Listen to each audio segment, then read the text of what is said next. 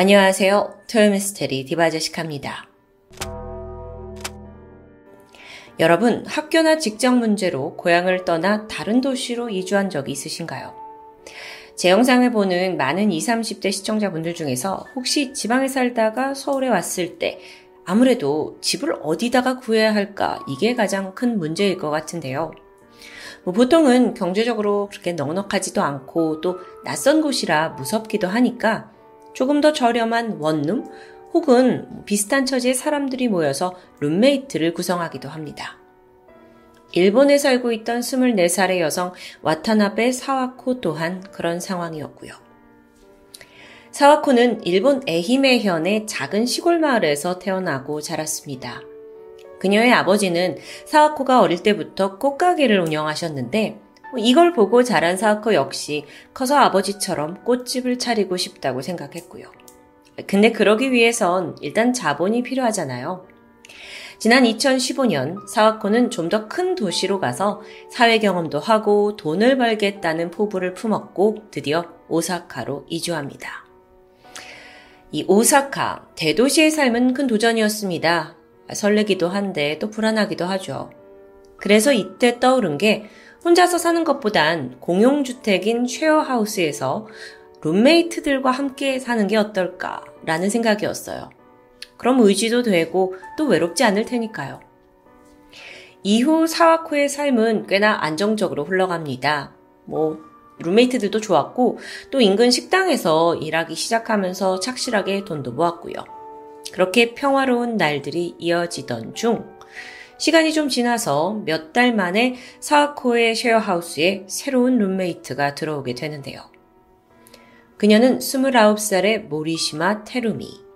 테루미 또한 타지에서 온 여성입니다.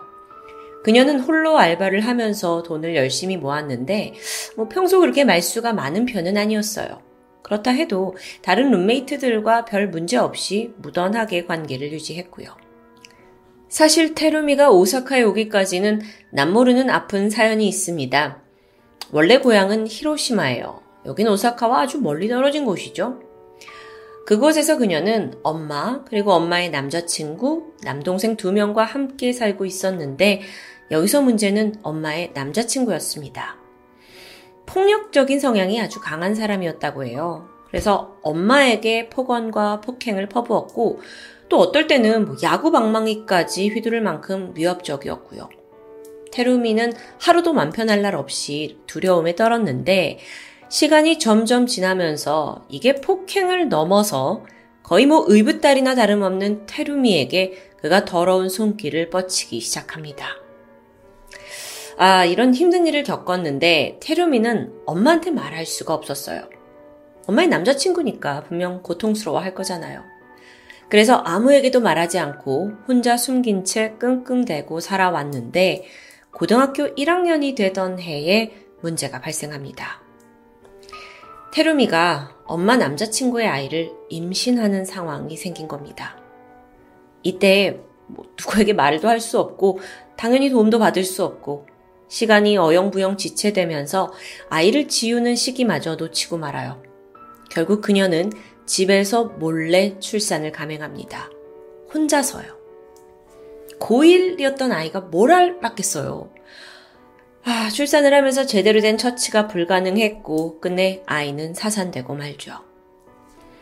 테루미는 아이의 시신을 뭐 제대로 화장도 하지 못해요. 그리고 그저 땜에 유기합니다. 소녀가 겪기엔 참 버거운 고통이겠죠. 그런데 이런 일련의 시간을 겪으면서 테루미의 성격은 점점 어두워져요. 그럴 수밖에 없겠죠. 자신의 속내를 절대 비추지 않으면서 비밀이 많고 또 뭐든 숨기는 사람으로 자라기 시작합니다. 시간이 지나 그녀도 성인이 되었고 돈을 벌기 위해 알바를 전전하던 중인데 이때 우연히 인터넷에서 쉐어하우스 입주자를 모집합니다. 라는 글을 보게 됩니다. 장소를 보니까 집에서 멀리 떨어진 오사카예요. 테루미는 이게 집을 벗어날 절호의 찬스다라고 생각했고 망설, 망설임 없이 집을 떠나 이사를 결심하게 되죠. 한편 테루미는 가정 형편이 좋지 않았기 때문에 뭐 학교는 일찌감치 그만둔 상태였고 대학 진학 꿈도 꾸지 못했었죠. 그저 생계를 위해서 살아가기 위해 열심히 일을 하고 있지만 뭐 사실상 그녀가 할 수 있는 일은 단순 노동 알바입니다. 그러니 수입은 늘 쥐꼬리 같았고요. 그런데 오사카 쉐어하우스에 들어와서 생활을 하다 보니 자신과 룸메이트들의 삶이 조금씩 비교되기 시작했습니다. 그중 그나마 가장 가깝게 지냈던 사와코, 이 사와코에게 느끼는 감정이 좀 남달랐어요. 두 사람은 분명 친했습니다. 하지만 상대적으로 사와코는 자기보다 돈도 더 많고 더 안정적인 삶을 살고 또 가족에게도 예쁨 받으면서 사는 것 같았죠. 그런 질투심 때문일까요? 어느 날부터 테루미는 조금씩 그녀의 돈을 훔치기 시작합니다. 이게 처음에는 현금 몇 푼이었어요. 하지만 점점 대범해지더니 드디어 선을 넘고 말죠. 테루미는 어느 날 사와코의 신분증을 훔쳤습니다. 그리고 나서는 그녀와 최대한 닮아 보이기 위해 원래는 안경을 쓰고 있던 사람인데 안경 벗고 또 그녀처럼 좀 짙은 화장을 하고 나서 대출 회사를 찾아가게 돼요. 다행히 직원이 좀 확인을 허술하게 한 것 같아요. 그래서 신분 확인이 잘 넘어갔고 이후 사와코 명의로 2,200만 원을 대출받는데 성공하게 되죠. 테루미는 신이 났습니다. 처음 가져보는 큰 돈이니까요. 그러더니 곧장 쉐어하우스를 나와서 이곳에서 약 300m 떨어진 가까운 원룸으로 혼자 이사하게 되죠. 그 외에 뭐 돈은 생활비로 충분하게 썼고요. 테루미에게 이건 처음으로 느껴보는 경제적 풍요였을 겁니다. 하지만 그것도 잠시였죠. 돈이 곧 바닥납니다. 이걸 갚아야 하잖아요. 근데 갚을 능력은 없어요. 근데 이자를 제때 내지 않으면 분명 회사에서 사와코에게 연락이 갈 텐데, 그럼 모든 게 들킬 텐데? 테루미는 불안감에 휩싸이기 시작했어요. 그리고 바로 이때 그녀는 극단적인 생각에 빠져듭니다. 2015년 12월 24일 크리스마스 이브를 맞아서 테루미가 전에 살던 룸메이트들에게 전화를 걸더니 우리 다 같이 파티를 하자 라고 제안합니다. 그리고 이때 사와코에게는 자신의 집으로 와서 파티 음식을 같이 준비하자라고 초대를 하게 되죠. 저녁 7시입니다. 함께 장을 본 두 사람이 테루미의 원룸으로 들어가는 장면이 CCTV에 남아 있습니다. 한편 이 쉐어하우스에서는 두 사람이 파티에 나타나길 기다리고 있었어요. 여기서 파티를 할 거거든요. 아니 근데 아무리 시간이 지나도 모습이 보이지 않는데요. 이때 룸메들이 사와코에게 너 지금 어디냐? 라고 문자를 하게 되죠. 답장이 바로 왔습니다. 어, 나 지금 테루미 집인데 준비하는데 시간이 좀 걸리네? 그리고 잠시 후, 띵동. 이 쉐어하우스 파티에 도착한 사람은 테루미 혼자였습니다. 뭐라고 하냐면 아, 사와코가 지금 내 집에서 준비를 막 하고 있는데 막바지야. 이러면서 룸메들을 안심시켜요. 뭐 곧 올 것 같은 그런 뉘앙스였죠. 그런데 잠시 후 이번엔 사와코에게 문자가 옵니다. 아, 얘들아 미안. 너 갑자기 바쁜 일이 생겨서 못 갈 것 같아. 그냥 나 빼고 재밌게 놀아. 아니 방금 전까지만 해도 뭐 테루미 집에서 파티 준비로 바쁘다더니 갑자기 못 온다고요? 좀 황당했죠. 생각해보면 이 파티 장소인 쉐어하우스와 테루미 집은 고작 3분 거리입니다. 그런데 이때 테루미가 자리를 박차고 일어나요. 내가 너무 걱정이 되니까 직접 집에 가보겠다는 말이었죠. 그리고 나서 몇 분 후에 그녀가 다시 돌아오거든요. 그때 뭐라고 하냐면, 얘들아, 사와코가 집에 없어. 이후부터 테루미는 아주 주도적으로 상황을 이끌어갔습니다. 자기가 사실 지피는 게 있는데 아까 음식 준비를 같이 하면서 사와코의 전 남친 이야기를 나눴는데 아무래도 사와코가 그 남자를 만나러 간 것 같다라는 추측입니다. 뭐 그래 별 수 없죠. 어쨌든 그날의 크리스마스 파티는 어색하지만 어영부영 흘러갔습니다. 한편 사와코는 크리스마스 당일에는 가족들과 함께 식사를 하기로 되어 있어요. 그런데 다음 날인 25일이 되어도 딸에게 연락 한 통이 없었고 심지어 전화 연결도 되지 않았죠. 걱정하던 가족은 그 알바를 하던 가게에도 연락을 했지만 전날부터 무단 결국이라는 소식뿐입니다. 그러다 잠시 후 가게 직원이 사와코의 문자를 하나 받게 돼요. 불편을 끼쳐드려서 죄송합니다. 그러니까 못 나와서 뭐 죄송하다라는 내용이었죠. 그런데 이 같은 시각 가족들에게도 문자가 옵니다. 걱정하지 마세요. 이때 이 문자를 본 사와코의 아버지는 수상함을 감지했어요. 평소에 딸은 굉장히 살가운 사람입니다. 그래서 이렇게 뭐 연락도 없고 전화도 안 되고 그 상황에서 문자 하나만 딸랑 보낸다? 그럴 아이가 절대 아니었기 때문이죠. 그래서 아버지는 이 문자가 분명 딸이 보낸 게 아니다라고 생각했고 즉시 경찰에 실종 신고를 접수합니다. 경찰이 사와코를 추적하기 시작했어요. 자, 그 내용에 따르면 12월 25일 크리스마스 당일 사와코의 계좌에서 현금 10만엔, 그러니까 한 100만원 가량이 빠져나간 기록이 발견됩니다. 사와코 계좌에서요. 그래서 그 해당 현금 인출기 CCTV를 확인해 봤죠? 그랬더니 그건 사와코가 아닌 다른 여성이었는데요. 경찰은 같이 살고 있던 쉐어하우스 룸메이트들을 상대로도 조사를 실시하게 되는데, 뭐, 자명하게도 그녀와 마지막으로 함께 있고 그녀를 마지막으로 목격했던 사람이 모리시마 테룸이라는 게 밝혀집니다. 그렇게 수사망이 점점 좁혀오고 있었죠. 12월 29일, 경찰은 테루미의 원룸을 방문했습니다. 그리고 강제로 현관문을 열었는데 정말 처참한 광경이 펼쳐져 있었죠. 집에 들어서자마자 발견한 건 절단된 시신 일부입니다. 그리고 범행 도구인 톱도 그대로 있어요. 더 충격적인 건 욕실에 있었는데 욕조에서 거의 백골화된 시신이 액체에 담겨 있었던 겁니다. 왜 백골화가 됐냐? 염산이 함유된 세정액을 넣어뒀다고 해요. 뿐만 아니라 냉동고를 열어보니까 봉투로 하나하나 소분해둔 신체 일부분들이 무더기로 발견됩니다.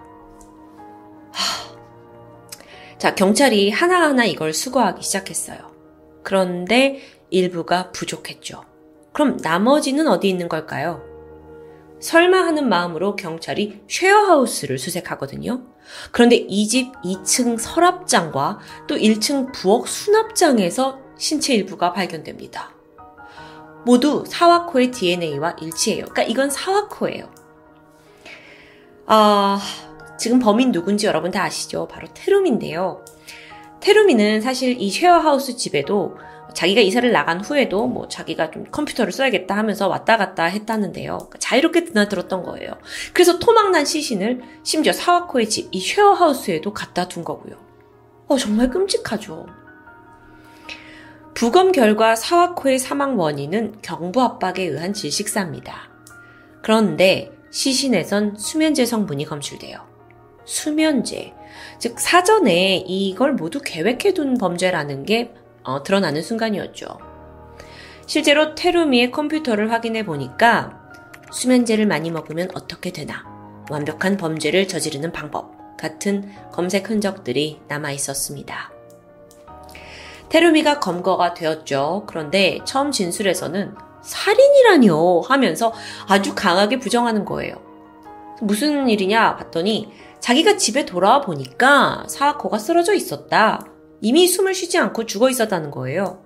아니, 그럼 왜 토막을 냈냐라고 물어보니까 아, 가족들이 이걸 보면 너무 큰 충격을 받고 슬퍼할까봐 내가 그냥 혼자 조용히 처리하려고 했다는, 아, 정말 말도 안 되는 변명입니다. 테루미의 거짓말은 오래 가지 못했죠. 그녀는 결국 자신이 사와코의 목을 졸라서 살해한 부분을 인정했습니다. 살인 이후에 그녀의 현금카드로 100만원 인출했고, 또 그 중에 30만원 정도는 이 시신을 훼손하기 위해서 사용할 도구들을 구입했고요. 나머지는 이미 다 써버린 상태였습니다. 조사가 이어질수록 테루미의 엽기적인 행각이 계속 발견돼요. 시신을 토막는 것도 모자라서 압력 냄비로 삶았고, 그걸 또 음식물 쓰레기 처리기로 갈아버리기도 했습니다. 정말 경악할 만하죠.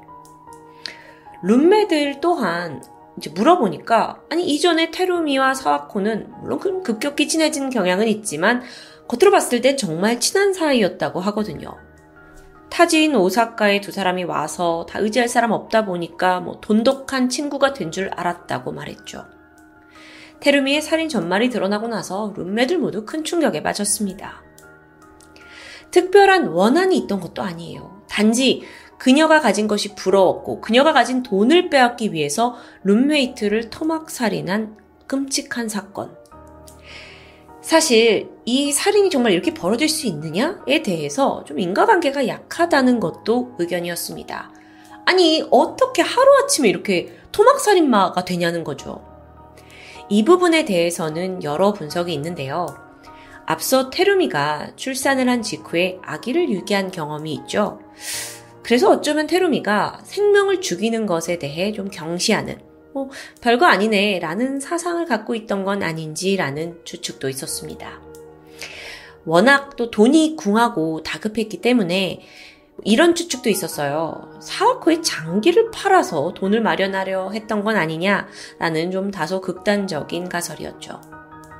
물론 테루미의 불행한 어린 시절, 엄마 남친으로부터 성폭행과 임신, 출산까지 겪은 그러니까 사실 그 나이에 겪지 않아도 될 사건들이었잖아요. 그걸 겪다 보니까 인격 자체가 변한 게 아니냐라는 동정의 눈길도 있었습니다. 모리시마 테루미는 이후 재판정에 서게 되죠. 그리고 무기징역을 선고받습니다. 초범이긴 했지만 그 수법이 너무 악랄했고 또 지속적으로 살인을 부정하면서 거짓말을 했기 때문이에요. 현재 그녀는 일본 교도소에 복역 중입니다. 최근 전해진 바에 따르면 테루미는 이름을 나카타로 개명했다고 합니다. 여기서 개명을 한 이유가 좀 궁금해지는데요. 이름을 바꾸고 뭔가 새로운 삶을 살고 싶어서일까요? 근데 그래봤자 무기징역이라서 평생을 감옥에서 썩을 텐데요. 아니면 혹시 죄에 대한 반성보다는 혹시 빨리 과거에 대해서 지워버리고 어떻게든 새로운 미래를 살아가려고 하는 의지일까요? 이 사건은요, 사실 여러분도 들으셨겠지만 이 테루미의 불우했던 어린 시절 때문에 많은 의견이 분분했던 사건입니다. 범죄자에 대한 동정 여론이 좀 강하게 일었던 거 맞아요. 하지만 여러분, 아무리 인생에 지워버리고 싶은 시절이 있다 하더라도 우리는 그걸 살인이라는 방식으로 보상받으려 하진 않습니다. 힘든 시절과 살인을 당연한 인과관계 혹은 면죄부로 받아들일 순 없겠죠. 지금까지 토요미스테리 디바제시카였습니다.